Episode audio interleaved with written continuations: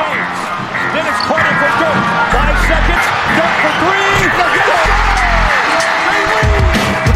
Van a zaj, nincs egyszer a végén, ha battog a spalding Minden nap élmény, blokkok és zsákok Na gyere megmutatom, ez NBA szerelem Keleten, nyugaton, robban a zaj Nincs egyszer a végén, ha battog a spalding Minden nap élmény, blokkok és zsákok Na gyere megmutatom, ez NBA szerelem Keleten, nyugaton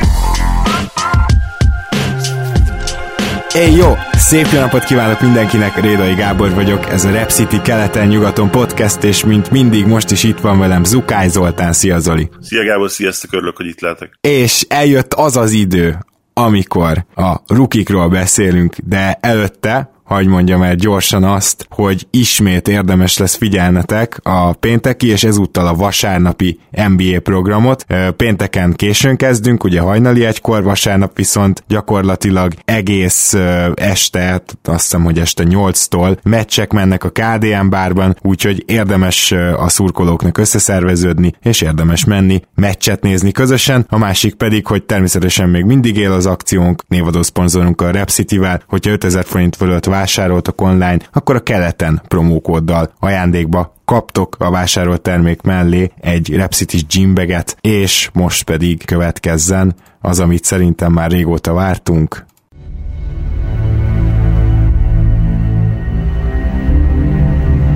Rookie Watch.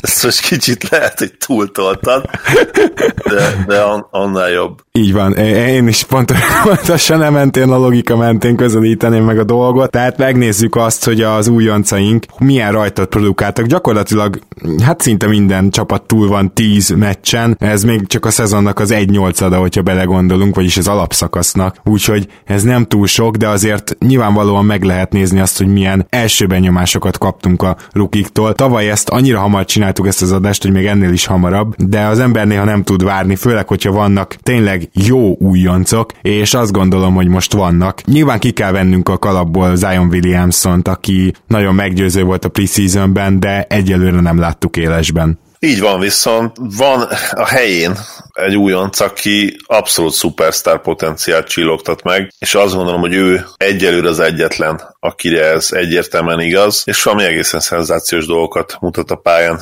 nyilván nem lesz nehéz kitalálni, hogy kiről beszélünk. Nem bizony, főleg azoknak, akik legalább második kedvenc csapatunknak tudják a Memphis Grizzlies, mint én, de Jamorant egyelőre úgy tűnik, hogy mondhatjuk azt, hogy amit elmondtak róla, amit vártunk, az, az nagyjából megvalósul. És még azt is mondanám, hogy jelen pillanatban ő 5,8 asszisztot átlagol, hogy ez még majd megy följebb, emellé ugye 18,3 pontot. Statisztikailag egészen szenzációs eddig, hogyha per 30 számait néz nézzük, 24 pont, 4,3 lepattanó, az mondjuk ilyen atletikussága mehet majd még feljebb, 7,6 assziszt, és azért majdnem másfél stíl, emellett majdnem 50 oké, ok, ez talán túlzás, 48,3%-kal dob a mezőnyből, és bár nem vállal el sok triplát eddig, sőt, inkább keveset, de azt hiszem 44%-kal dobja. A büntetővonal is elég szépen odaér, per 35-ra szintén majdnem 6 kísérlet, és az 73%-kal dobja, úgyhogy egyértelműen, egyértelműen szupersztár potenciált csillogtat eddig meg, de ezt tudtuk igazából róla. Ugye a draft előtt kettő darab játékosról gondolták a, a, az ítészek, illetve mi is azt, hogy valószínűleg a szupersztár karrier is bennük lett, az egyik ugye természetesen Zion Williamson volt, és John Morant volt a másik. És Marantot én gyakorlatilag az összes meccsét láttam, úgyhogy hagyj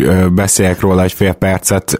Két dolog fontos nála. Az egyik az, hogy az elképesztő sebességét, agilitását és atletikus képességét egyszerűen egy olyan szintű ballhandlinggel párosítja, amiből egészen szemkápráztató megoldások jönnek, tehát egy élmény nézni az embert. Kiél azt a zsákolás, zsákolási kísérletet, ahol majdnem ketté tört a lába. Nem ja, tudom, hogy igen, igen, igen, szegény leérkezés után így. Az, az ilyeneket azt, azt ki kell szűrni a játékában, mert az ott, hát csoda, csoda, hogy nem lett belőle szalagszakadás. Igen, csoda, és talán a fiatal hajlékony szervezetnek is köszönhető. De, így van, így van. De tényleg ma azt gondolom, hogy a büntető az még mehetne feljebb, az 73,3% az egy irányítótól nem elég, de nem biztos, hogy 10 meccs alapján kijelentetjük, hogy ő nem lesz akár 80% fölötti büntetőző, úgyhogy ilyen szempontból nem aggódnék. A 44,4%-os tripla meg valószínűleg megy majd egy kicsit lejjebb, főleg ahogy egyre többet vállal, ahogy te is mondtad, most 1,8-at, gyakorlatilag kettőt meccsenként, de egyelőre olyan szinten tud betörni, amit nem tudom első évestől mikor láttunk utoljára, egyrészt, másrészt emiatt tényleg nincs szüksége csak arra, hogy a tök üres triplát rádobja. Ebből a szempontból egyértelműen ő is azon játékosok közé tartozik, akiknek jobban fekszik az NBA játékrendszere, mint akár az egyetemi, akár a FIBA rendszer. Egyszerűen több hely, helye van betörni, több helye van használni az Isten adta adottságait, és hogyha visszatérünk egyébként a büntetőzésre, én azt gondolom, hogy egyértelműen ez 80% fölé fog azért menni. Erre elég jó, mint a két college év, amelynek során már ugye a legelső évében freshmanként 80% felett dobott meccsenként 4,3 kísérletből, a másodikon pedig még egy picit tudott javítani ezzel 81,3%-kal, de akkor már meccsenként 8,2 kísérlettel. Ezt szerintem gyakorlatilag át is hozhatjuk az NBA-be, itt is 80%-os büntetődobónak kell majd lennie, és, és nála is az lehet, hogy, hogy igazából még meg kell szokni azt a, azt a tétet, ami azzal jár, hogy ugye egy magasabb szinten játszik, és akkor ez valószínűleg 80% fölé fog menni. Ugyanúgy, ahogy egyébként én azt gondolom Beretnél is ez látszik nyilván nála sokkal komolyabb mértékben, hogy, hogy egyszer, amikor odáll a büntető vonalra, akkor tudja, hogy NBA meccseken van. Igen, arról azért muszáj lesz külön beszélnünk. Igen. Hát Maránthoz még nyilván annyit tegyünk hozzá, hogy négy, négy eladott labda is sok. Újonc irányító, tudjuk, hogy, hogy ez így szokott történni. Minden esetre Igen. a superstar potenciál az, az gyakorlatilag ordít, meg, meg, meg kijön a, a tévéből, laptopból. Igen, és sokkal inkább, mint, mint akár JJJ-ből én azt mondom, benne is látjuk, neki is voltak superstar momentumai már az NBA-ben, de Morantnak a posztjából, a stílusából adódóan ez még inkább kinéz. Abszolút. Beszéljünk akkor Beretről, most nem feltétlenül ilyen rookie sorrendet akarunk felállítani, de ha már megemlítetted, és nyilván Berett a másik, aki nagyon durván megkapja a lehetőséget egy, egy viszonylag rossz csapatba, bár azt kell, hogy mondjam, hogy ez a New York sokkal rosszabbnak tűnik, mint a Memphis jelen pillanatban. Ugye, ugye a Memphis is nagyon kiegyensúlyozatlan, és csak akkor tudnak nyerni, amikor támadás, amikor összejön a támadás. A New Yorknak teljesen meglepetés győzelme az a kettő is, ami van. És, és, és Beretnél pedig, hát én azt mondanám, hogy megkap minden lehetőséget, sőt talán azon túl is, mert, mert ugye le is nyilatkozta az egyzője, hogy hát nem fogunk itt óvatoskodni, majd mm, hogyha kicsit idősebb lesz, jelenleg 19, úgyhogy 40 percezik gyakorlatilag. Igen, Beret Belette kapcsolatban én inkább vagyok pozitív egyébként, mint negatív. 35 percet játszik egyébként meccsenként, ami azért egy, egy újoncnak rengeteg. Igen. Főleg, főleg a mai ligában, ami ugye elmegy a, a Euroleague felé, sok szempontból nem csak a, az átlagos játékidő tekintetében, hanem ugye a terhek megosztásában is rengeteg játékos játszik idén, és viszonylag nagy, nagy rotációs szerepben. RJ igazából hozza a pozitívumot is, amit vártunk tőle, meg hozza a negatívumot is egyelőre. Ugye a, a büntető doboz százaléka neki már az egyetemen is aggasztó volt, ott azért 60 százalék felett volt, az NBA-ben eddig ez 44,8 százalék, ami pocsék. Ez, ez, már a, a, ez már a hekkelhető, bocsánat, tehát hogy ezt ennyi, ilyen szinten pocsék. Egy Egyelőre igen, igen. Viszont azt is el kell mondani, hogy ami az atletikusságot illeti, ami a nyers potenciált, számomra azért ő, ha nem is mondjuk Morant és Zion szintjén van, de, de ott van valahol alattuk, és őt sem érdem le egyértelműen a többiekkel ellentétben, akik utánuk következnek, mint potenciális szupersztár. A triplája az nagyon pozitív, ugye eddig 36%-kal tüzel meccsenként, ráadásul 3,5 kísérlettel, ami azért nem rossz, és hogyha megnézzük a befejezéseket, a, a, a gyűrű közeli befejezéseket, az sem jó nyilván, mint ahogy az újoncoknál ez is egyébként jellemző. Ugye atletikusabb, hosszabb védőket találják szemben magukat a, a paláknál, de nem reménytelen, és, és sok olyan kihagyott dobása van, ami igazából csak rajta múlik, és, és később szerintem ezeket ő be tudja majd fejezni 0 és 3 láb között, ami ugye tipikusan ugye a gyűrű, gyűrű közeli befejezéseket jelenti. Úgyhogy én vele kapcsolatban inkább pozitívabb vagyok egyelőre, mint negatív, és, és látom azt, hogy bár egy hosszabb úton valószínűleg, és nem egy egyértelmű fejlődési görbével, de ott lehet benne a sztár, ha nem is feltétlenül a superstar, de mondjuk egy all-star szint. És, és azért ez, ez nagy dolog lenne a Knicksnek, mert képi óta nem volt azért ilyen prospektjük, legyünk őszinték, aki all-star szintre juthatott. Ugye azt a sztorit tudjuk, hogy hogyan zárult le, de RJ egy, egy olyan játékos, aki, aki hosszú időre, akár évtizedekre is, és New Yorkban maradhat, és lehet olyan jó, hogy megérdemelje azt a, azt a nyilvánvalóan vaskos ruki hosszabbítást, amit, hogyha egészséges marad, ki tud majd harcolni. Még annyit, hogy, hogy a labdát sem adja el annyiszor, mint esetleg amit vártam volna, hogy még ebből a szempontból is pozitív, és tényleg ebből lehet építkezni. Én azt mondanám, hogy az egyetlen igazán jó dolog jelen pillanatban x kapcsolatban az ő, ő játék, az ő személy, azt, hogy őt le tudták draftolni, amellett, hogy, hogy van azért egy-kettő nem rossz eszetjük most már ugye az erőcsatárok között. Lehet ebből, lehet ebből valamit csinálni. Nyilván kellene az, hogy, hogy, hogy a drafton most már tényleg végre legyen egy kicsit több szerencséjük, mert bár Beret nem volt egy rossz pick, és a harmadiknál azért lehetett volna nyilván rosszabb is a szituáció, de az ugye elmaradt, amit nagyon vártak, hogy Zion, vagy akár Morant, és, és a következő draft, ami, ami nagyon-nagyon mély lesz, és ráadásul megint csak a, az elején is komoly prospektek lesznek, az végre az a draft lehet, ahol a Knicks tényleg belenyúl a tutiba. Hát igen, tehát vagy belenyúlnak, vagy megint ugye megpróbálnak rámenni a free agentekre, most ez, erre nincs csak esély. Viszont Beretnél azért tegyük hozzá, hogy az elmúlt meccseken elkezdett sokkal többet labdát kezelni, ugye folyamatosan sérült az összes Knicks irányító gyakorlatilag, Nilikina pedig úgy klasszikus irányítónak semmi esetre sem nevezhető, ha már az egyetlen egészséges hadrafogható ezen a poszton. Éppen ezért Berett, amióta elkezdett irányítani, elképesztően ö, megugrott az assziszt száma, most még csak 4,1-nél járunk átlagban, de hogyha nézitek a highlightokat, akkor bizony-bizony ilyen Lukadó Lukadоncsics szerű, most nem azt akarom mondani, hogy szintű, de szerű, vagyis típusú passzokat, és néha pályalátást is, is látsz. Ennek mondjuk a nyomait, te, tehát hogy, hogy tényleg óvatosan fogalmazzunk, és szerintem ez lesz az út, amin Beretnek mennie kell, mert én nem gondoltam volna, hogy ebbe a srácba benne van ez, ez a fajta passzoló játék, és hogyha ez benne van, akkor nem lesz akkora gáz az, hogy a százalékai egyelőre a triplán kívül meglehetősen rosszak. Igen, volt egy 9 asszisztos meccs a Chicago ellen, volt egy 8 asszisztos a Detroit ellen, ami még szintén tetszik, hogy nagyon jó lepattanozó lehet belőle, volt egy 15 lepattanós meccse, azért az, az nem lehet véletlen. Emellett volt még egy 8, egy 6 lepattanós meccs, úgyhogy tényleg az a wing játékos lehet majd idővel, aki ezt az all játékot tudja nyújtani, és, és mindenben jó lesz belértve a passzjátékot is. Nyilván ehhez az kell, hogy, hogy tényleg a büntetőjét feljavítsa, mert az azért egy olyan lyuk lehet az ilyen típusú játékosoknál, amit nagyon nehéz áthidalni. Hogyha belegondolsz, hát még egy LeBron is azért 70% környéken volt egész karrierjében, és most azon is tudott javítani. Voltak olyan évek, ahol ilyen 73-74%-kal dobott, most meg azt hiszem, hogy még jobban, ugye az új büntető rutinjának köszönhetően. Ezt orvosolnia kell mindenképpen Beretnek, de összességében nagyon pozitív vagyok vele kapcsolatban. Beszéljünk egy kicsit a meglepetésre eddigi tripla gépéről ennek a, ennek a bizonyos osztálynak, az pedig PJ Washington. Azt hittem Thomasra gondolsz a raptors Igen, ő, ő ugye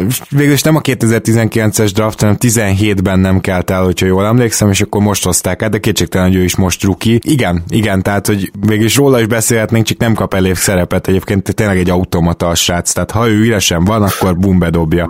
Másra nem nagyon jó teszem hozzá, de, de ebből a szempontból nagyon erősnek tűnik, és ráadásul nektek kell a triplázás, úgyhogy kíváncsi leszek, hogy, hogy lesz-e esetleg ennél is nagyobb szerepe. Számomra az is meglepő egyébként, hogy ilyen 10 plusz perceket játszik mostanában. Hát mondjuk, ha belegondolsz, hogy mostanában, akkor már is nem annyira meglepő, ugye itt a sérülésekkel. Hát igen, mondjuk, ja, az tény. Igen. Szóval, szóval Washington, aki először egy szenzációs meccsel csöngetett be, de azután is kiderült, hogy persze hullámzó teljesítményt nyújt. Ez a tripla, ez, ez, ez lehetséges, hogy legit. Most nem azt akarom mondani, hogy 46,2% marad, azt is nézzük meg, hogy ugye 3,5 kísérletből az még nem annyira sok, mert hogyha mondjuk megnézed Tyler Hero-t és Cameron Johnson-t, a kettő játékost, akit a legjobb triplázónak vártak ebből az osztályból, tényleg ők a legjobb triplázók, szóval azért, hogyha a mennyiséget is oda veszem, akkor ők. De, de Washingtonnál én nem gondolom, hogy ez le fog hirtelen csúszni 33%-ra, tehát, tehát hogyha ilyen triplázást tud a négyes posztról nyújtani, azzal már önmagában egy modern NBA játékosnak tűnik. Igen, én, én Washingtonnal kapcsolatban még azért szkeptikus lennék, főleg egyébként az egyetemi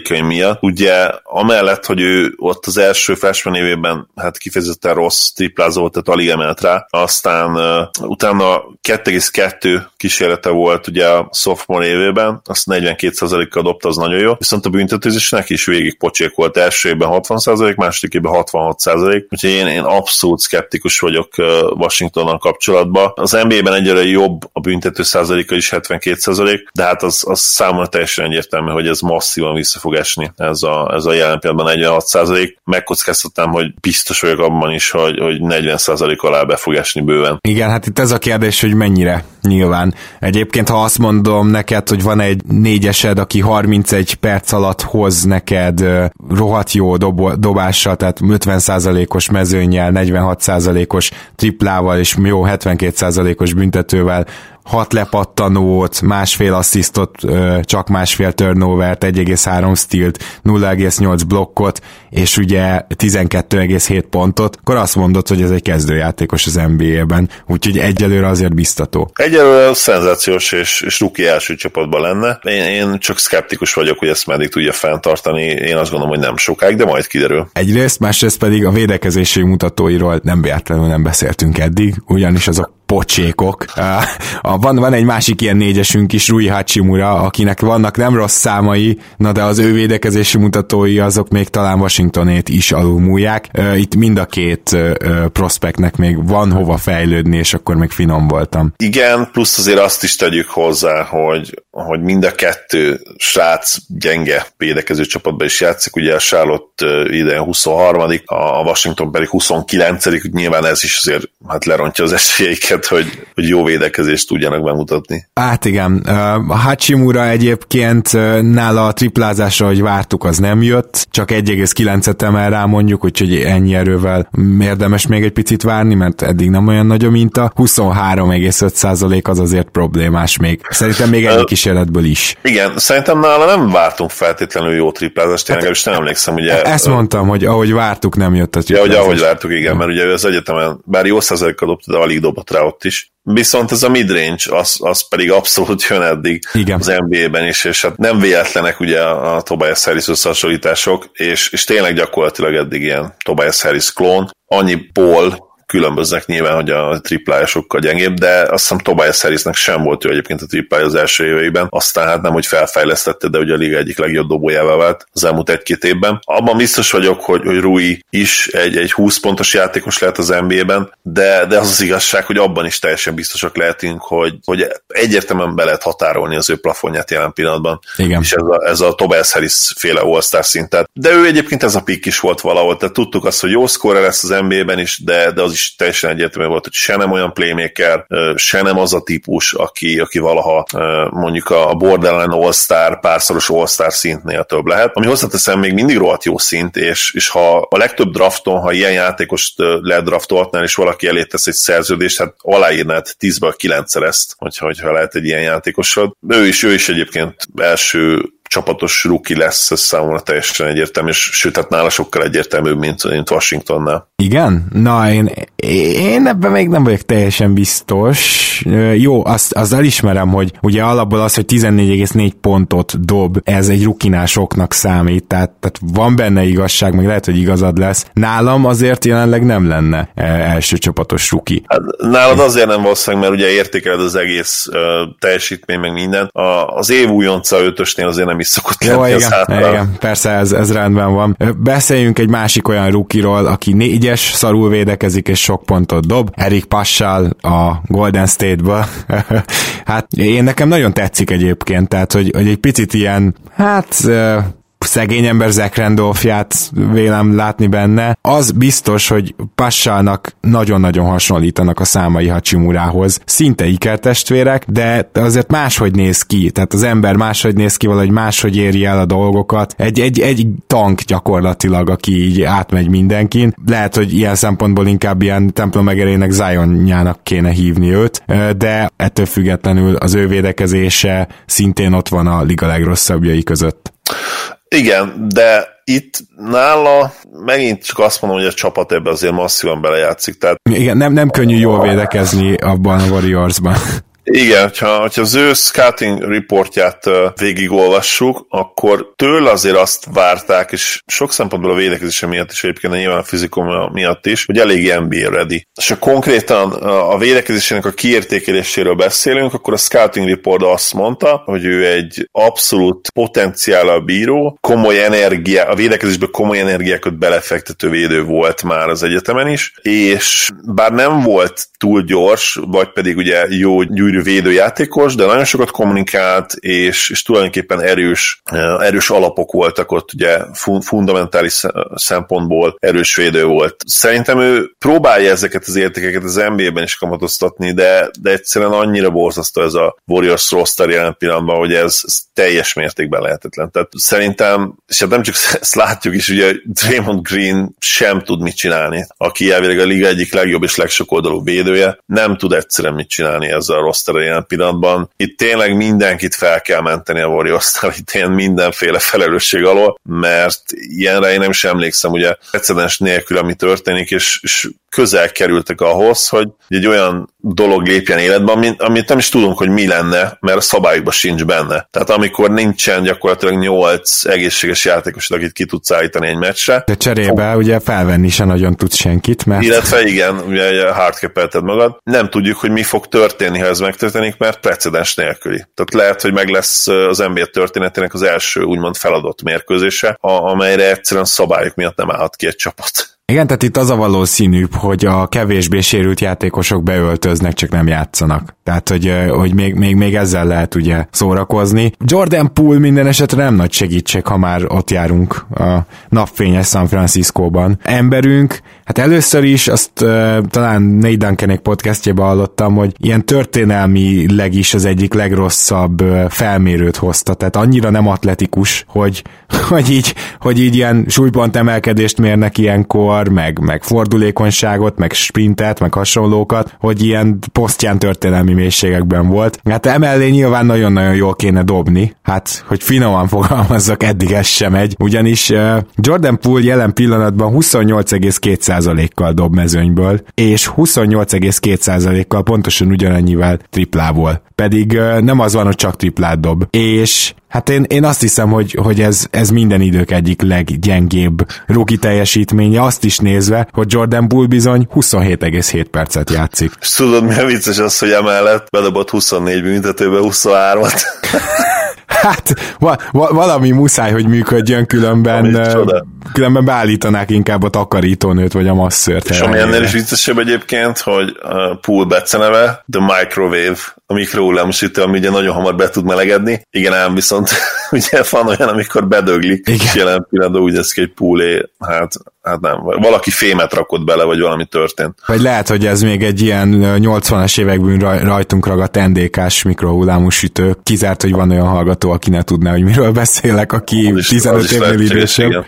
Ennek ellenére én azt mondom, poolban van, van potenciál lehetőség, mint rotációs játékos majdan az NBA-be, de, de neki aztán tényleg az kell ehhez az atletikussághoz, hogy, hogy mellette legyen egy, egy Curry, egy Thompson, egy Green a pályán. Ő, amikor ilyen wrestling csapatban kell lenni, és, és elvileg ugye neki, neki kéne az egyik húzó embernek lenni támadásban tíz feletti dobás kísérlettel, nem, hát neki ez az újonc évében, ez, ez, egy, ez egy hihetetlenül túlméretezett szerep, és ele, ele, tehát olyan, azt mondanám, hogy olyan szituációban kényszerítve a gyerek, ahol csak és kizárólag ő, ő elhasalt, semmi más szenárió nem lehetséges. Mit szólsz Zoli egyelőre az Atlanta újonc duójához, vagyis hogy triójához, mert hogy Bruno Fernando nem csak hogy játszik, hanem, hanem tulajdonképpen az a vicces helyzettel elő, hogy ahhoz képest, amit vártunk, Bruno Fernando az egyetlen fölül teljesítő szerintem. és a két wingnél hát azért még vannak problémák, nyilván főleg támadásban. Így van.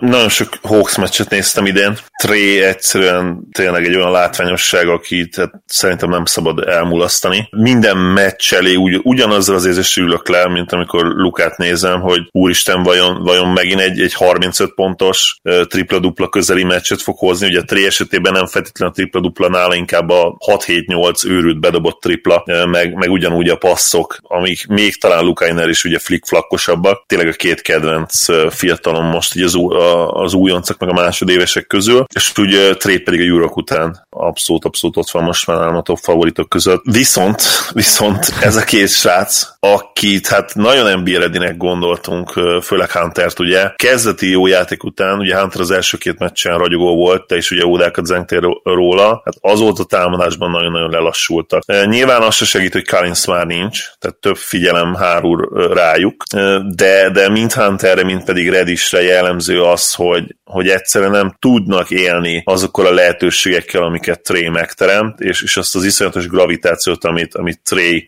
magához vonza, azt hát ez a két srác egyszerűen nem tud vele mit csinálni. Mind ketten pocsékul dobnak eddig, és, és amikor az egyikük majdnem 30, a másikük majdnem 25 percet van pályán, akkor az, azért ez támadásban nagyon nagy probléma, és, és valószínűleg ez, ez a legkomolyabb oka annak, hogy, hogy a Hawks még csak kapargatja a potenciált alulról, ami, ami a támadójátékot illeti, és, és hát jelen pillanatban 23-ok. És, és amíg ez nem változik, amíg nem szerzik meg az NBA rutint, ezek az egyébként nagyon fontos wingek, mert, mert itt nem arról van szó, hogy nélkülük a Hawks sikeres lehet, tehát a Hawks vagy Cameron reddish és, és DeAndre Hunterrel lesz sikeres, vagy sehogy. Nincs alternatíva őket, nem csak a státuszuk, a tehetségük miatt, de ugye egyébként is a stílusuk miatt is pályán kell tartani. De van remény abszolút, mert például az a Kevin Huerter, aki egyébként szintén nem kezdte túl jól a szezont, most már azért nagyon komoly dolgokat csillogtat meg szintén, nagyon stabil lett a triplája az elmúlt pár mérkőzésen, és az az őrületes egyébként, hogy, hogy a Hawks azért így is kompetitív a meccseiken. Sőt, hát hogyha kiveszed a Trae Young által kiült meccseket, akkor, akkor most 50% közelében lennének, tehát hogy... így van, igen, és, és azt látod, mint, mint például az én Mavs-emnél, hogy, hogy még csak a potenciáljuk leges legalját talán súrogatják, ahogy mondani szoktaként, ugye alulról karcolják ezt a, ezt a hihetetlen potenciált, és amikor összeállnak majd, akkor, akkor tényleg a liga legjobb csapatai lehetnek, és azt, nem, azt nehéz megmondani, hogy, hogy ez mikor fog bekövetkezni a, a Hawks újoncainak, mert az, az igazság, hogy, hogy azért nagy teher van rajtuk, és mindenki a, a szezon előtt a playoffról beszélt, ami hát azért nem ideális egy újoncnak, legyünk őszinték. Igen, azért én azt mondanám, hogy Hunterből ezt előbb kinézem, tehát őt én még most is NBA ready tartom. Igazából neki a nagy problémája az, hogy leesett a tripla százaléka, ugye azzal is jól kezdett, most 31,6, és, és ugye mivel hát rengeteg triplát dob, és egyelőre azért a középtávolik sem annyira sülnek, ezért azt mondhatjuk, hogy, hogy rosszul dob, de, de ha azt mondom neked, hogy minden mást gyakorlatilag a tőle elvárható szinten csinál, akkor azzal szerintem nem túlzok, és a védekezése az teljesen rendben van, tehát nem csinál nagy hibákat. Igen, az így van. Tehát azt mondanám, hogy e- ebben simán látok olyan reményt is, hogy a következő 10-20 meccsen akár már fontos tagja lehet a csapatnak támadásban is. Kemred is, viszont néha nagyon érdekes, úgymond szuper megoldásokat választ, de mondjuk ez tízből van kétszer, és a maradék nyolc alkalommal viszont mellé dobja a triplát, rosszakba áll bele, rosszakat vállal, tehát nála a, a shot selection is óriási problémák vannak. Igen, és egyébként az Atlanta védekezése nem rossz, tehát ezt is ki kell emelni, hogy, hogy ahhoz képest, ahol tavaly voltak, egyértelműen léptek előre pályázon oldalán, viszont a támadás az még dadog, és ugye ezért is lehetséges az, hogy, hogy jelen pillanatban mínusz 3,4 a net ratingjük, de, de reménykeltő minden ezzel a csapattal kapcsolatban. Nem kell itt nyilván a kardjukba dőlni a Hawks fanoknak. Lassabban indult talán ez a szezon, mint esetleg előzetesen várták, illetve jól indult, csak ugye utána lassult le ez a történet, de, de hát most is volt egy szenzációs győzelmük a, a Nuggets ellen, ahol Trey hihetetlen dolgokat csinált. Azt tényleg ajánlom mindenkinek, hogy nézze meg azt a mérkőzést.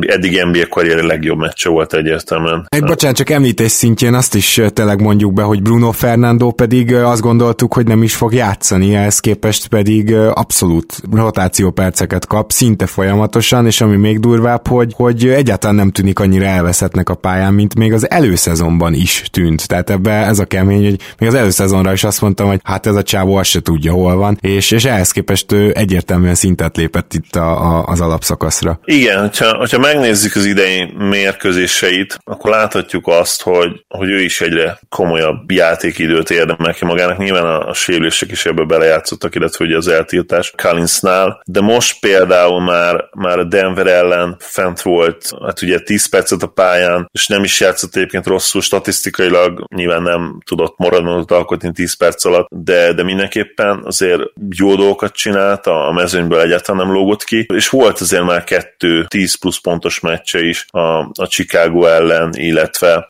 a másik pedig a, a Philly ellen, ami ráadásul egy elit csapat, és ami nekem tetszik az, hogy, hogy nem is teljesen egy fekete lyuk, tehát amikor, amikor jó pozícióban van, de esetleg beduplázzák, akkor, akkor abban egészen jól ki tud passzolni, és ez szerintem nagyon fontos egy centernél, mert azért alapvetően az új NBA-ben én azt gondolom, hogy center lesz. Nem egy, nem egy hét láb magas dromedáról beszélünk, egy nagyon hosszú, nem is feltétlenül elit atléta, de, de jó atléta, kicsit talán most még súlyban alul méretezett, de, de mindenképpen ez a, ez a modern, modern center fizikum én azt gondolom, és, és van benne potenciál. Nyilván hosszú távú projekt, ugye még 20, 21 éves, nem feltétlenül annyira fiatal rúki, de, de magas emberről lévén szó, na, neki ezért kell majd pár év. Egy nagyon-nagyon érdekes darabkája ennek a, ennek a fiatal magnak. Nem biztos, hogy, hogy mondjuk hosszú távon is, és nagyon komoly játékos lesz belőle, de a potenciál mindenképpen ott van, mint ahogy gyakorlatilag mindenkiben ebben a, ebben a Hawks rosterben, még azt mondom, hogy Bembrybe is egyértelműen. Na és akkor hasonló problémákkal küzd Redishhez és Hunterhez Jared Carver is, neki is egyelőre nem megy a dobás. Az nagyon érdekes, hogy ugye itt a Minnesota-nál is megsérült, aki életébe 5 percet is játszott irányító poszton, úgyhogy Carvernek is odaadták a kezébe a labdát. Ez messze nem tűnt annyira sikeres projektnek, mint mondjuk RJ Barrettnél egyelőre, pedig pont Kávertől azt várták sokan, hogy ő majd a játékszervezésbe is egyértelműen hozzá tud tenni, és ezért lehet ő több, mint egy 3D játékos. Hát egyelőre nem tűnik se Srinek, se Dínek, se ö, játékszervezőnek, de nagyon korán van még, és azért voltak már biztató meccsei, meg ö, voltak több 10 pont fölötti meccsei, úgyhogy egyelőre legyünk vele türelmesek. Nem tudom, hogy neked bármi feltűnt esetleg vele kapcsolatban, amit most nem mondtam. Nem néztem sok mini meccset, teszem hozzá. Most volt egyébként egy, egy kifejezetten jó mérkőzés a Spurs ellen. Tegnap éjjel 12 pontot szerzett rajta, négy lepattanat, három asszisztot, két blokkot ráadásul. Nehéz most még őt belőni, mint potenciálra legalábbis. Az, az teljesen egyértelmű, hogy például, a, például az egyetemi második évéhez viszonyítva teljesen más szerepben van, és hát ez, ez nyilvánvaló ugye az idei Towns mellett, illetve azért csak a Vózban van egy-két olyan játékos, aki most még a táplálékláncban előrébb van, tart, mint playmaker. Mondjuk Viszont, ki, mondjuk ki, mondjuk ki, Wiggins. Wiggins, Wiggins egyébként nagyon jól kezdte a szezon, semmiben nem változott a véleményem róla. Nyilván, hogyha, hogyha ezt fenntartja még, nem tudom, fél szezonon át, akkor azért el kell gondolkodnunk azon, esetleg Andrew Wiggins végre bet teljesíti, vagy kezdi beteljesíteni ezt a potenciált, amit ugye én is vártam tőle, tehát én, én akkor a Wiggins baromságot jósoltam, így visszatekintve. Én, én azt mondtam például, hogy, hogy LeBron után az talán az egyik legjobb játékos lehet a LeBron draft óta. Ugye azt tudjuk, hogy mennyi valósult meg, de, de én tényleg hatalmas Wiggins fan voltam az első években, és ráadásul emlékszem, hogy ezt sokszor elmondtam már, hogy milyen jól kezdte a triplázásban is a szezont, és sok szempontból még mindig az újonc éve, illetve annak az első fele volt a legígéretesebb részletesebb vele kapcsolatban, csak azóta ugye eltett már öt év.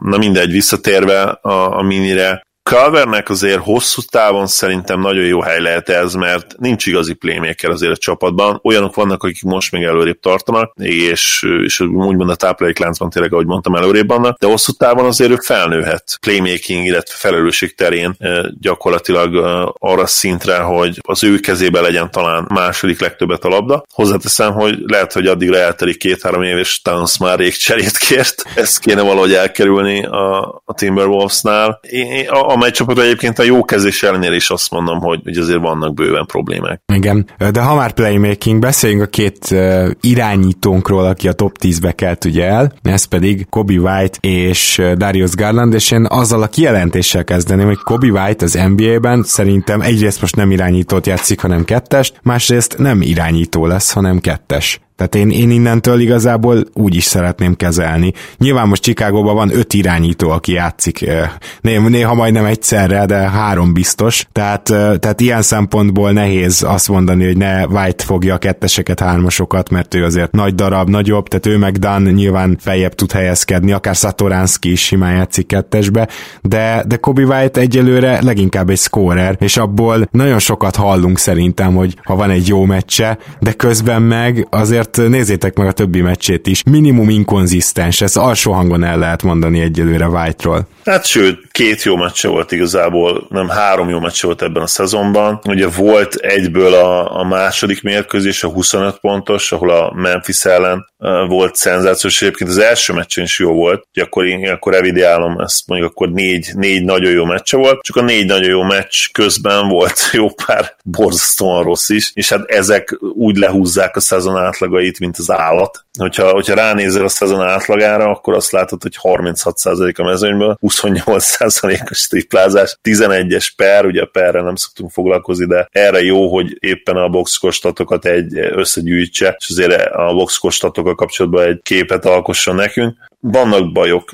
White viszont azt is hozza igazából, amit vártunk. Tehát azt tudtuk, hogy Kobe White-nek a legjobbja az brutálisan jó, de azt is tudtuk, hogy mennyire inkonzisztens. Ezt az egyetemen is megmutatta, és ez abszolút ez látszik az NBA-ben is eddig, hogy, hogy be tud tenni 25 27 pontot, 18 pontot probléma nélkül a közösben, aztán utána négy meccsen keresztül el se találja egy gyűrűt. És az ilyen típusú prospekt engem még mindig inkább hozna izgalomban, mint az, aki stabilan képes egy mhm. közepes teljesítményre, uh-huh. mert, mert ki tudja, mi lesz ebből. ebből. Amikor még bőven 19 éves a srác, még azt hiszem három hónapig, Kobe White-ból bármi lehet, és ez pozitív értelemben is mondom. Hát meg van benne egy two-way potential, tehát számomra nagyon egyértelmű, hogy a méretei akár ahhoz is megvannak, és egyébként a sebessége is, és az akarata is, hogy egytől háromig ő egy switchable váltható védő legyen, sőt nem is, nem is ő rajta megy itt a Bulls szezonja el, mármint így védekezésben, mert úgy, úgy is ugye elég elmegy. Váltnál azért hozzá kell tenni azt, hogy a haja azért az megtévesztetett. Igen, ezzel hozzáad egy kicsit. Igazából ő ilyen, ilyen 193-4 körül van, ami nem rossz, és abban mindenképp egyetértek az irányítókkal dobó átvédeket meg, meg tudod majd fogadni vele, de, de azt, azt nem hiszem, hogy jelen pillanatban legalábbis kis csatárokon, főleg, hogy ugye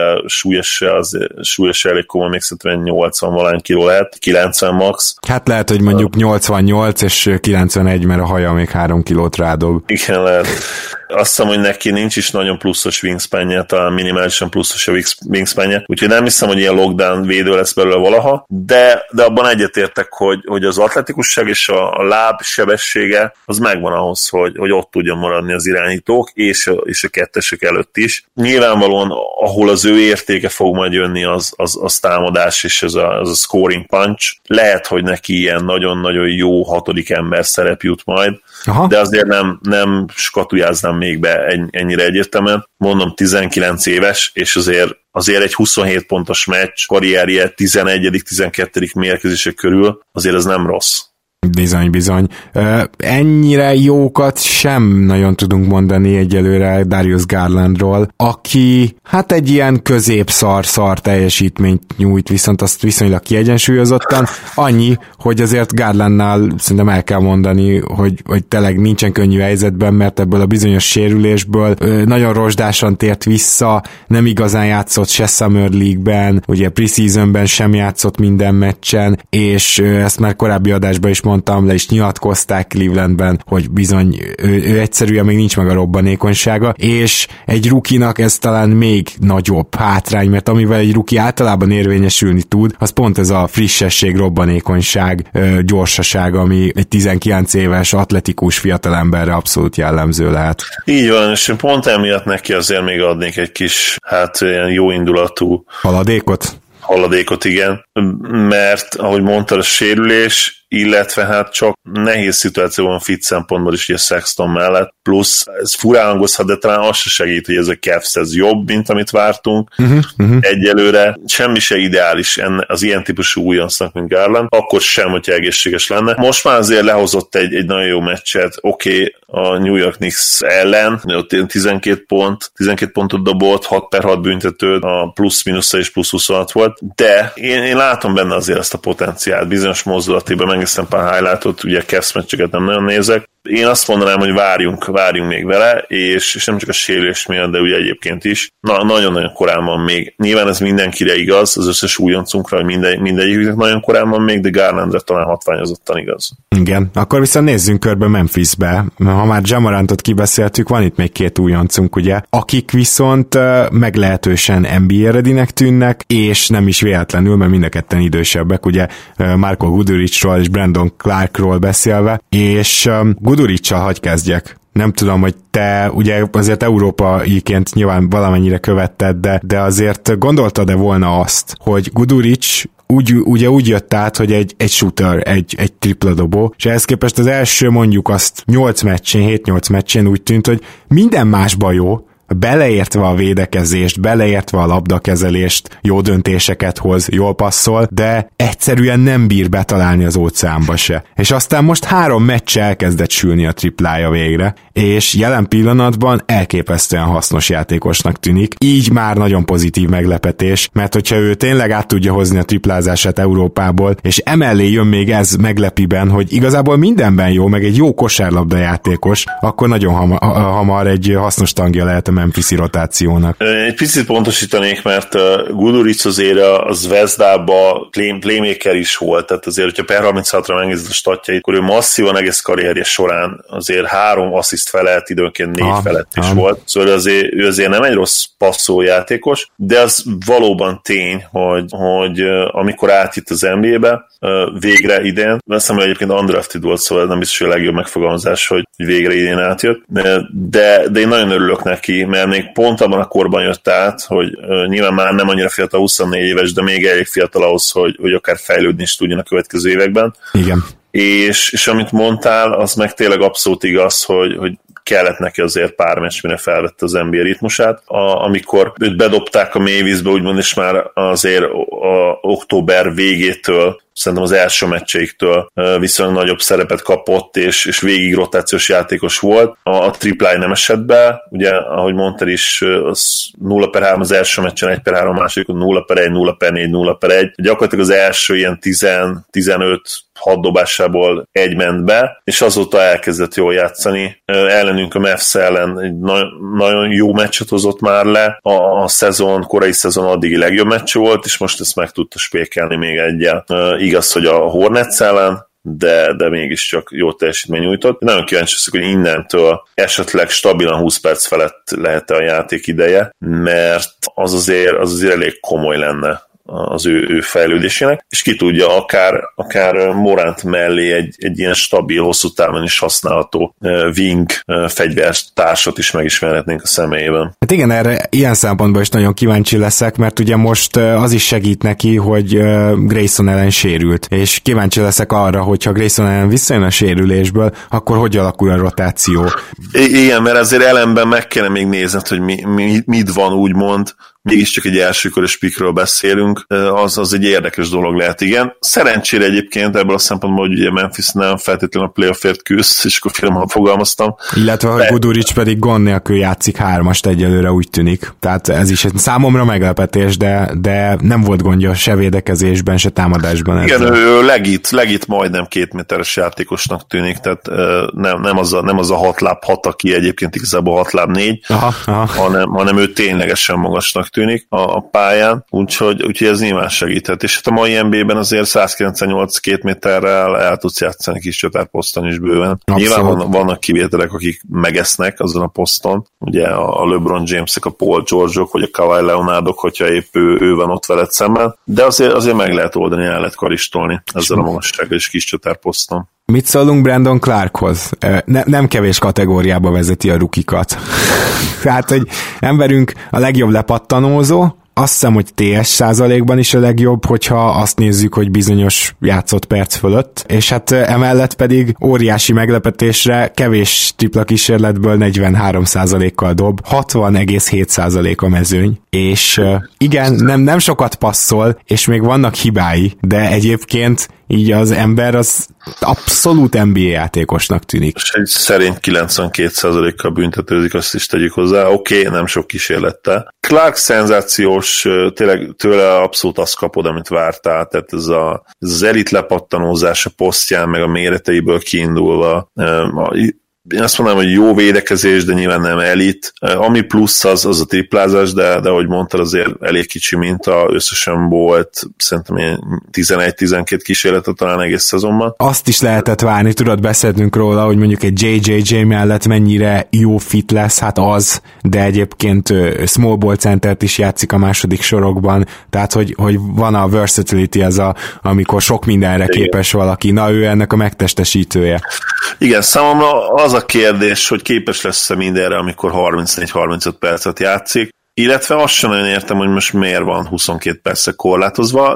Oh, van, egy, van egy sérülés, amivel ő folyamatosan bajlódik, egy hátsérülés, és azt nem akarják túlterhelni. Úgyhogy... Lehet, igen. Meg hát nyilván azért Valenciunas valamennyire ugye featuringelni kell nyelvtanvacs, ha esetleg el, tudja, egy el tudják majd cserélni. Ki kell rakni a kirakatba, úgy érted? Ki kell rakni a kirakatba, igen, köszönöm, szépen körbeírtad. Ez is benne lehet azért, plusz nyilván JJJ-t is Román kell játszatni, hiszen ő a top rookie illetve ugye most már nem olyan top sophomore, top fiatalod Morant mögött. Úgyhogy értem én azért, hogy miért nem 35 percet játszik, de, de jó lenne azért ilyen 26-28 percet megnézni, mert és hát ő Clark egyértelműen hosszú távú, nagyon-nagyon komoly piece ebben a fiatal magban.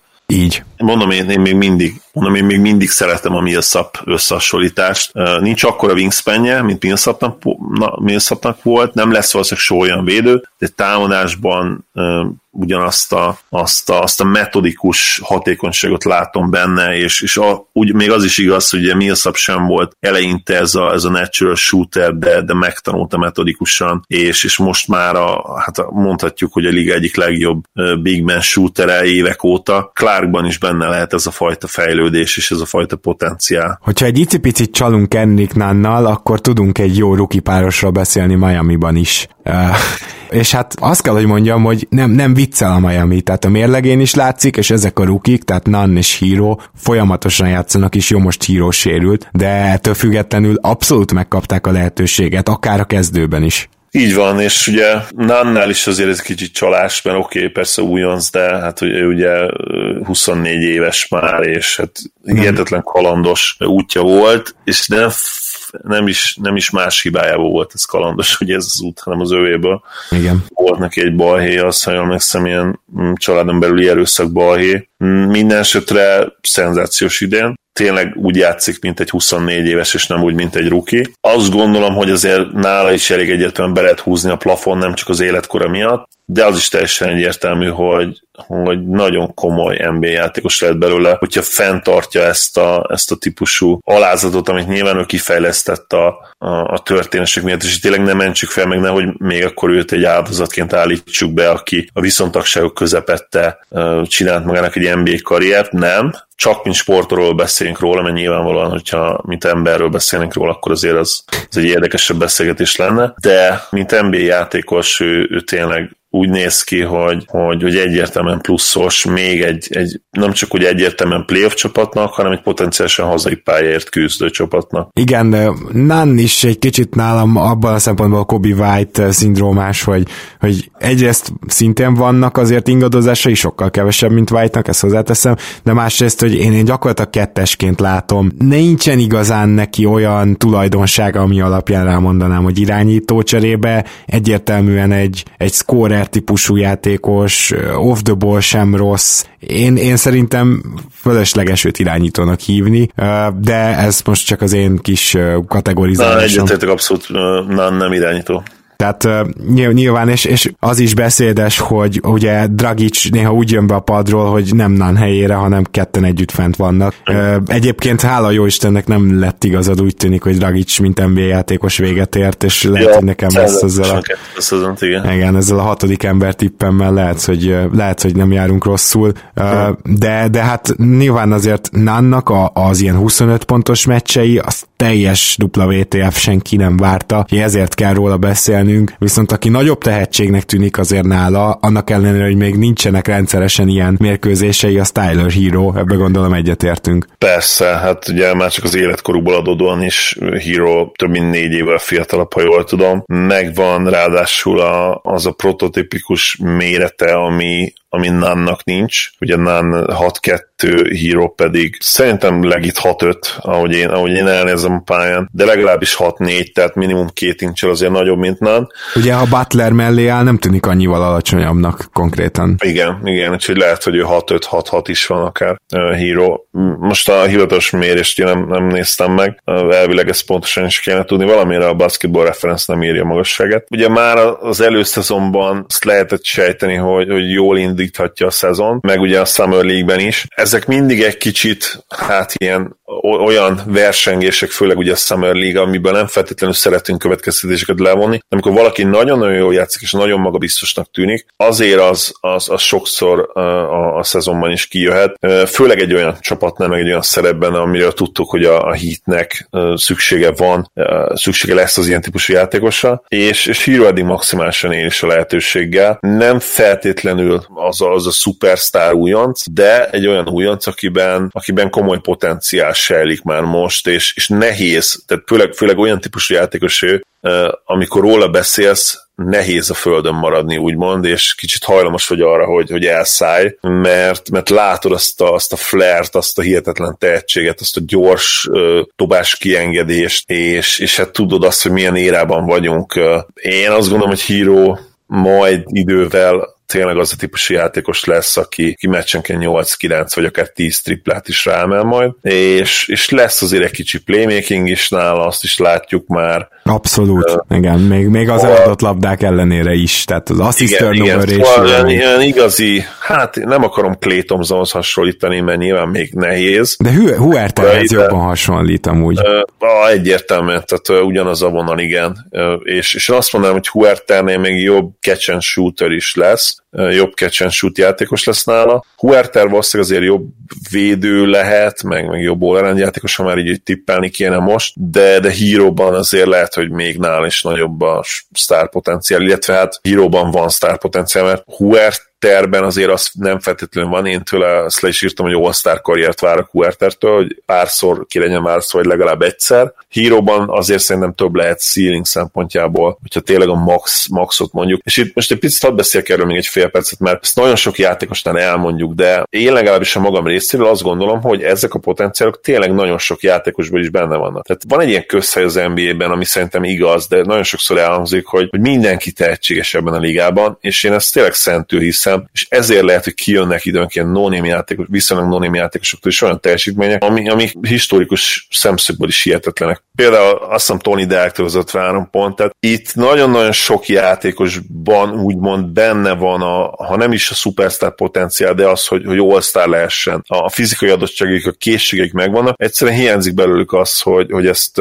kiegyensúlyozottan a pályára tegyék. Vagy hiányzik egy olyan development team, mint a Raptorsnál. Igen, vagy, vagy lehet, hogy hiányzik az is, is sokat számít, erről is nagyon sokat beszéltünk már, de talán érdemes, mert tényleg érdekes téma, hogy, hogy hol kezdik, milyen edző keze alatt a pályafutásukat, és nagyon-nagyon sok összetevős egy karrier, és, és egy fiatal játékosnál, hogyha bizonyos irányba lökik, eh, ahelyett, hogy egy másik irányba segítsék, akkor lehet, hogy az egész pályafutását meghatározzák, és, gyakorlatilag a, a plafonját lejjebb viszik, eh, lényegesen lejjebb viszik a plafonját. Amikor azt mondom, és, és lehet, hogy sokszor mondom ezt, hogy fiatalban látom a sztárpotenciált, akkor szerintem ez reális lehet, és tényleg ténylegesen ott van ezekben a potenciál. Az más kérdés, hogyha arról beszélünk, hogy mennyi esély van rá, hogy kijöjjön, az tényleg egy, egy teljesen más diskurzus, és nyilván, hogyha és valaki azt kérdezni, hogy Tyler Hero-ból lesz mondjuk-e ötszörös all akkor azt mondanám, hogy nem, de nem azért, mert nem gondolom azt, hogy ő ennyire tehetséges, mert szerintem van ennyire tehetséges, hanem szimplán ez ritkában szokott kijönni, ez az Igen. ilyen mértékű tehetség ezekből a srácokból. Nyilván most nem tudunk végigmenni a teljes rookie class úgyhogy szerintem még említsünk meg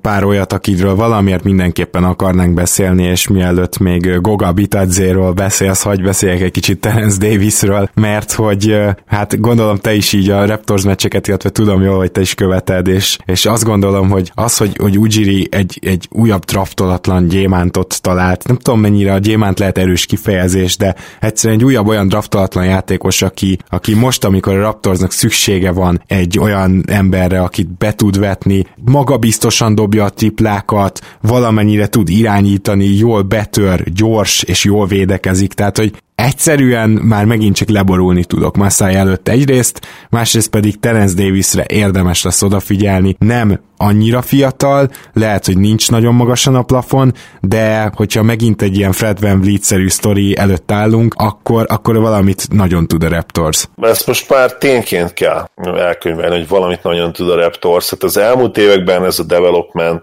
amit a development részleg Massai az élen csinált, az egészen hihetetlen. Ha senki más nem lenne, csak Pascal Siakam már, akkor azt mondhatnánk, hogy, hogy gyakorlatilag ez a liga egyik legjobb ilyen, ilyen development rendszere, de hát nem ő az egyetlen. Ugye lehetne még, én OG-t is ide sorolnám teljesen egyértelműen, és, és hát Davis a legújabb találmány. Hát meg ugye Fanfleet, mint szintén draftolatlan. Nyilván, nyilván Vigen Fanfleet, aki hát idén helyenként gyakorlatilag sztárként játszik, mond, mondjuk ki, sorozatban hozza 20 pont feletti meccseket, időnként 30 ponthoz közel, és mellett elég komoly playmakinget, meg védekezést is ugye pályára tesz, tehát nem arról van szó, hogy ő, hogy ő egy ilyen uh, José Barré, ami, amit beszéltünk már, hogy nekem kicsit ráhasonlít támadásban, csak ugye mellé uh, jobb triplázó, és védekezésben is ugye extra tud hozzátenni. Hozzáteszem, hogy nyilván Davis egy olyan játékos, aki boxscore szintjén, szintjén nem sokat fog hozzátenni a közösbe. Nyilván kelet egyik legjobb csapatába játszik jelen pillanatban, és, és már önmagában az szó, hogy pályára tud kerülni ilyen, ilyen 15 percekre. Ugye most már stabilan elkezdett játszani az elmúlt 4-5 meccsen, előtte nem feltétlenül jutott annyi játékidő, és most volt nyilván egy, egy kiváló meccse éjjel a Portland ellen, és nyilván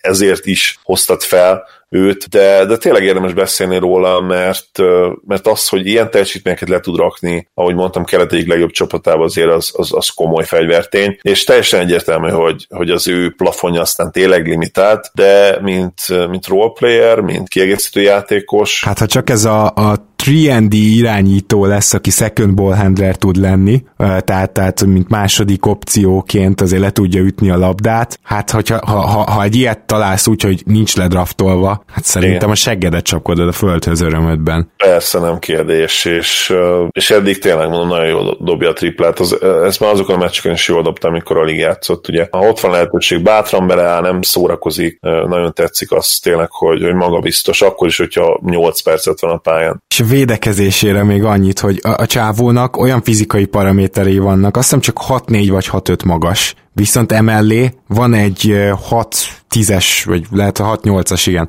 6-8-as wingspanje, meg egy olyan tenyere, mint Kavajnak. És ö, egyszerűen nagyon labdabiztos ezzel, és védekezésben gond nélkül játszik hármast, de tényleg gond nélkül. Úgyhogy, úgyhogy ez megint csak egy ilyen hatalmas plusz már kiindulásnak. Mm, jól sejtem, hogyha meg, mert már be is dobtam neked, de hogyha megkérdeznélek, hogy ki az, akiről még mindenképpen beszélni akarsz, akkor Goga lett volna az egyik? Nem kérdés, persze, egyértelműen, egyértelműen ő nem játszott sokat, nyilván kellett az is, hogy ugye Sabonis sérült legyen, az, hogy, az, hogy Turner sérült legyen, de, de amikor játszott, hát akkor olyan szinten pluszos volt az ember, még, még az egyébként nyilvánvaló, és ugye újonc magasoktól majd hogy elvárt falt problémák ellenére is, hogy hihetetlen. Számomra nem kérdés, hogy, hogy Goga Bitadze egy nagyon-nagyon jó NBA játékos lesz. Az már kérdésesebb, hogy ez a Pacersnél fog megtörténni, mert szerencsétlent, ha csak a pozíciós logjam nézzük, hát rosszabb csapatban nem, nem draftolták volna le. Aha. mint a Pacers, mert annyira esélytelen, hát gyakorlatilag egy, a, a liga egyik legjobb feltörekvő Space and Pace, meg ugye védekező centere van előtte, meg, meg egy olyan játékos, aki amikor épp nem erőcsatát játszik, akkor centerben nyomott fel, és szét kell szedni a rotációba is, és egyszerűen pályán kell tartanod, és aki ugye idén hát all számokat hoz eddig Szaboni személyében. De akkor é- még egyébként TJ Leaf is ott van, aki valamilyen valamilyen oknál fogva idén játszik, sőt volt öt asszisztos meccse, amiben még mindig így beleborzongok, hogy ez megtörtént. Épp egyébként igen érdekes, érdekes játékos. Tehát én, őt is azért pályára kell tenni. Én megértem Macmillant, mert, mert azt is meg kell nézni, hogy Leafben mi, mi, van neked, de azt szerintem már most tudja, hogy, hogy ebben a 20 éves uh, grúz gyerekben uh, mi, mi van, mert annyi, annyira jó tényleg. Tehát a, amikor annyira kemény játékos, és, és nyilván az is tetszik, hogy, hogy van egy dobása, ami hát a mai, mai NBA-ben azért elhanyagolhatatlan, uh-huh. azért létező szó. Hát ez tulajdonképpen egy létező szó, hogy elhanyagolhatatlan, úgyhogy... Elhanyagolhatott szoktuk használni. Igen. Elhanyagolhatatlan. Valami nem stimmel de mindegy, benne marad. Oké. Okay. Viszont azért azt is hozzátenném, hogy itt van egy pár olyan ruki, aki mivel rossz csapatban van, vagy éppen mondjuk úgy, hogy nincsenek sokan a posztján, ezért megkapja a lehetőséget, és, és így rámondhatod, hogy hm, nem is rossz, de egyelőre én nem vagyok elájulva se Beasley-től, se pedig Schofield-től. Ugye a Washingtonban játszik Admiral Schofield, és Beasley pedig az OKC-ben. Ha, hasznosak, hasznosak, például Wesley egészen jól dob, legalábbis a triplát, úgyhogy, úgyhogy őket így említés szintjén gondoltam, hogy dobjuk be, de egyelőre nekem elég gyanús, hogy ők egy ennél, ezeknél jobb csapatban nem nagyon találnának pályára. Biztos vagyok én is ebben, igen. Tehát itt, itt azért számít, hogy, hogy az OKC, amelyik egyébként nem kezdte annyira nagyon rosszul az idei bajnokságot, illetve ugye a Washington, érdekes mondani egyébként Beasley játszott többet, 11 meccsen, Schofield vagy, vagy Schofield, lehet, hogy itt már inkább ugye amerikai névről beszélünk, úgyhogy Schofield az valószínűbb. Szóval ő, ő azért 5 meccsen játszott, nem tudom, lehet, hogy volt sérült is. Egyelőre nyilván a dobó százalék az ragyogó, de hát olyan kevés kísérlete, hogy ebből ugye nem lehet következtetést levonni. Igen. És hát többet, többet kell látni ott a pályán. Én, én mondjuk megmondom őszintén, hogy sokkal többet raktam fel ennél, de hát nyilván a, a vizásznál még kell az a látszat, hogy ugye fontos ez a szezon. Szóval látjuk Bill védekező statjaiból, hogy ő, ő maximum támadásra koncentrál idén, és hát nyilván ahogy, ahogy dőlnek majd befelé a vereségek, az elbetűk úgy lehet majd ennél is nagyobb szerepe Schofieldnak, és, és, és Hachimura-nak persze. Majd őt. Igen. Matthias Tájból meg szeretném csak ismételni röviden, hogy ilyen baszó védőt nagyon ritkán látsz rukiként, és ez a csávó, ez lehet, hogy a playoffba is pályára fog lépni. Igen, hát nem véletlen ugye az a beszél, The Disruptor, meg, meg ugye Pókember, mindenhol ott van a, a gyerek tényleg, annyira jó védő, hogy itt még azt is nyugodtan ignorálhatjuk, hogy támadásban gyakorlatilag nulla telített Betli.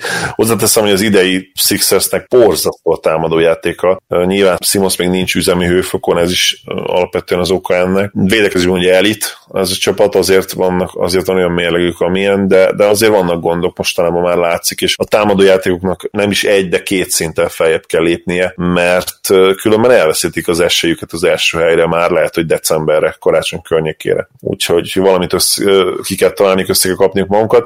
Tából pedig szenzációs pont. Tehát tényleg ilyen, vé, ilyen periméter védőre én sem emlékszem. Talán, talán a fiatal Kawai óta. Aha, igen, ez nem, nem is rossz. Van a egyes kettes poszt Bobby Portisa, Nickel Alexander Walker, aki egyelőre tüzel, csak éppen nincsen töltény, viszont azért nyilvánvalóan sokkal magasabbra taksálom őt, mint, mint ami Portis potenciája fontosság szempontjából, tehát azért Nickel Alexander Walker el tudom képzelni, hogy majd három-négy év múlva egy jó csapatnak mondjuk a hatodik embere legyen, Portisra azt nem annyira. Ennél én sokkal jobbra számítottam tőle százalékok szempontjából. Hát meg igen, az első meccs után ott volt is egy kis overreaction a részedről, hogy úristen, hogy ez mennyire jó shooter lesz a gyerek az NBA-ben is. Hát ugye a Raptors ellen volt az első meccs, de itt a preseason is jól sikerült a nyári ligának, meg azt mondom... Igen, igen, mert Walker, most megnéztem igen, sőt pont, hogy borzasztó gyengén kezdett a, a Raps ellen 1 per 10, hogy 1 per 7 triplából, úgyhogy arra azért valószínűleg nem írtad volna azt, hogy becsengetett, vagy ha csengetett, akkor nem működött a csengő valami. Vagy, vagy a rossz gombot nyomta meg, de az biztos, hogy igen. ő neki ugye inkább a, a preseasonben ment, meg, meg a nyári ligában, és ezért nyilván nem szabad ezekből túl nagy következtetést levonni, de egyáltalán nem tűnt úgy, mint aki, amikor feljebb kapcsol majd az NBA, akkor, akkor így, így megretten ettől, úgyhogy elképzelhetőnek tartom, hogy lesz feljebb, lesznek feljebb ezek a százalékok, annak minden esetre örülök, hogy megkapja a lehetőséget. Igen, hát ö, azt róla tudni kell, hogy, hogy eddig ö, a dobásainak nagyon nagy százaléka tripla. Azért van fent, hogy ugye floor spacinget nyújtson. Egyelőre ez nem nagyon sikerül, és, és hát nem is nagyon kapja meg nyilván a labdát, így sem, és arról nem beszéljünk, hogy mi lesz akkor, amikor majd Zion visszatér. Nyilvánvalóan még lejjebb kerül a, a ranglétrán, de egyébként most Ingram mellett is alapvetően ez lenne a feladata, hogy, hogy csinálja a helyet nekik. Hát ez egyelőre nagyon nem sikerül. De, de ahogy, ahogy elkezdenek beesni ezek a triplák, amik, amire szerintem egyébként jó esély van azért, akkor azért kijöhet az is, hogy, hogy az ő, ő játékában milyen érték van, mert ha jól emlékszem egyébként a, a college-ban kifejezetten jó tripla százalék volt, de mindjárt megnézem most. Igen, igen, jó, jól triplázott egyetemen 39, illetve 37 százalékkal majdnem öt kísérlet mellett mind a két évében. Uh-huh. És, és ráadásul büntető százalék is jó volt, úgyhogy fog ő ennél azért sokkal jobban dobni az NBA-ben is, én azt gondolom. Van-e bárki más, akit még úgy érzed, hogy mindenképp meg kell említenünk? Akit, akit láttam pár mérkőzésen, és akiről talán nem beszéltünk még, az Melli, nyilván, de ő, ő, ugye nem igazi újonc, talán róla nem érdemes annyit beszélni. Ő, ő jól kezdte az évet, aztán, aztán most eléggé hát takaréklángra rakták őt, meg, meg ő is takaréklángon ég, és már nem olyan jók a statja, ilyen, ennek ellenére azért nagyon-nagyon jó játékos. Persze felmerül a kérdés, hogy, hogy Nikola Melli, Nikola Melli mennyire tud segíteni egy ilyen csapatot, amely most a Pelicans lehet, hogy ő egy contenderben jobb, jobb lenne, bár mondom a triplezású ide nem jó eddig. Őt nyilván azért jó párszor láttam, meg a Pelicans-t is ugye néztem, a, a Ingram miatt. Talán még Grant Williams, de hát róla pont elmondtam a Boston kapcsán is, meg a Boston rukikról beszéltünk ugye nem olyan rég. Még Grant Williamsnek még hosszú az út azért úgy tűnik. Igen, illetve amit nagyon sajnálnak, hogy Igi, ugye a Knicks-be eddig nem nagyon kapott lehetőséget, négy meccsen játszott. Most az Igiről szerintem a hallgatók három negyede nem fogja tudni. Igen, Ignas Brazdeikisről beszélek, ugye, a litván játékossáról, akinek volt egy brutálisan jó preseason meccse, és hát természetesen utána egyből elkezdtem érdeklődni ilente. Amúgy, amúgy jó mérete van, meg nem rossz dobás, és szerintem belőle lehet NBA játékos idővel, hát egyelőre ez még nem fog kiderülni, mert Fizdél nyomja, nyomja ezt a legyünk kompetitívek baromságot. még nem sokáig, mert most már azért rezeg a léc nála. Jó, hát de azt tegyük hozzá, hogy nekik te, kell, tehát érted, megmondják a főnökeit, hogy legyen minél jobb, és hát, akkor te meg megpróbálsz minél jobb lenni, aztán kirúgnak. Kirúgnak a picsába, igen. Hozzáteszem, hogy ezt mindenki tudta, vagy szerintem nagyon sokan gondolták már akkor, hogy, hogy Fizdél mikor lehet jó, ha lesz tényleg egy olyan rossz tere. Tehát Fizdél nem az a típusú edző szerintem, aki, aki újoncokat dédelgetve, meg fejlesztve majd ott lesz három évig, és, és akkor minden jó lesz. Fizdél nem ez az ember. Tehát ha ők, ők ezt keresték, mert valószínűleg nem ezt keresték, akkor nem őt vitték volna oda. De hát most mit mondjuk a Knicksről, tudjuk, hogy egy egész teljes zűrzal, meg teljes káosz, amit csinálnak. Tényleg az egyetlen pozitívum az az most, hogy, hogy nincsenek hosszú távú borzasztó szerződései, meg van végre RG Barrett személyében egy, egy hosszú távon és komoly potenciál a bíró fiatal. Egyszerűen be kell mákolni egy korszakos játékost a drafton. Zukály Zoltán, nagyon szépen köszönöm, hogy ma is itt voltál. Örülök, hogy itt lettem. Szia Gábor, sziasztok! Kedves hallgatók, nektek pedig a figyelmet köszönjük, illetve a támogatást. Nagyon szépen köszönjük azoknak, akik mostanság csatlakoztak hozzánk Patreonon, és még inkább akik már régóta támogatnak minket. Még mindig lehet jelentkezni a játékunkra, azt hiszem csak négyen vagytok, akik jelentkeztek eddig. Tehát nekik most hatalmas esélyük van, hogy az NBA meccsjegyüket, illetve kettő darab meccsjegyet kifizessük, mert hogy ki fogjuk sorsolni, hogy ki a nyertes december elején. Úgyhogy ha valaki éppen úgy tudja, hogy megy NBA meccsre, vagy mostanában szervezi, az ne habozzon és Patreonon jelentkezzen a játékra. Valószínűleg hétfő kettáján hallatok felőlünk. Sziasztok! Sziasztok, örülök, hogy itt lettem.